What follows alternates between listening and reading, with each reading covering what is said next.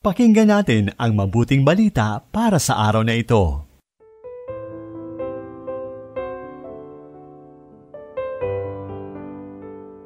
Mapagpalayang araw ng Webes, ginigiliw kong kapanalig. Panghuling araw ngayon ng Nobyembre, kapestahan ni San Andres Apostol. Ginugunita din natin ngayon ang bayaning si Andres Bonifacio na naging kasangkapan upang matamo natin ang kalayaan. Sa pagtatapos ng buwang ito, itaas natin sa Diyos ang taos-pusong pasasalamat sa lahat ng mga kaganapan, sa mga biyaya at pagkapalang tinanggap natin sa buong buwan.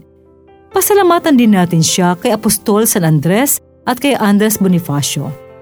Ito po ay Sister Lines ng Daughters of St. Paul. Pakinggan na natin ang mabuting balita ayon kay San Mateo, Kabanata 4, talata 18 hanggang 22.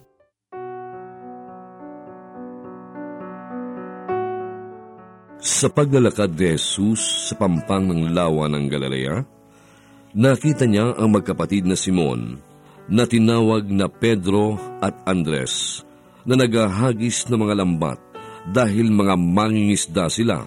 Sinabi niya sa kanila, Hali kayo, sumunod kayo sa akin, at gagawin ko kayong mangingisda ng tao. Agad nilang iniwan ang kanilang mga lambat at sumunod sa kanya. Nagpatuloy siya ng paglakad at nakita naman niya ang magkapatid na Jaime at Juan, na mga anak ni Sibideo. Nasa bangka sila ang kasama ng kanilang amang si Sibideo at nagsusurse ng kanilang lambat. Tinawag sila ni Jesus. Agad nilang iniwan ang bangka nila at ang kanilang ama at nagsimulang sumunod sa kanya. Isinulat ni Cleric Vince Aureliano ng Society of St. Paul ang paginilay sa Ebanghelyo. Ang pangalang Andrew ay mula sa salitang Griego nang ibig sabihin ay matapang o malakas.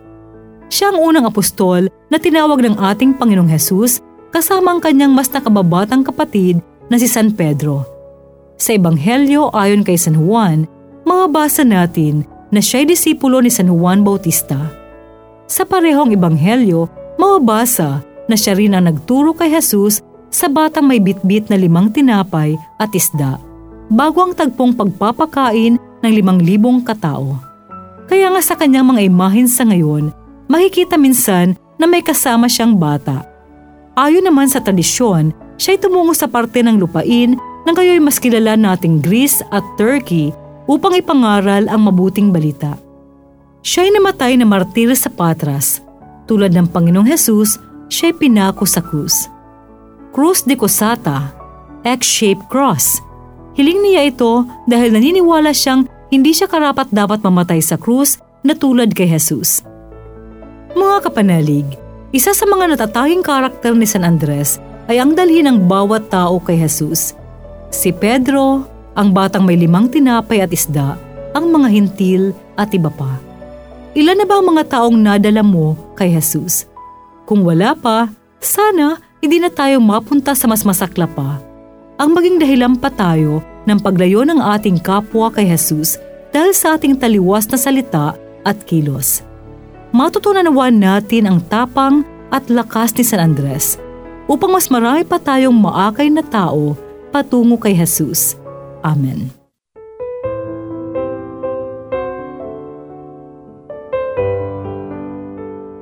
Inyong napakinggan ang mabuting balita para sa araw na ito. Hatid sa inyo ng Pauline's Radio.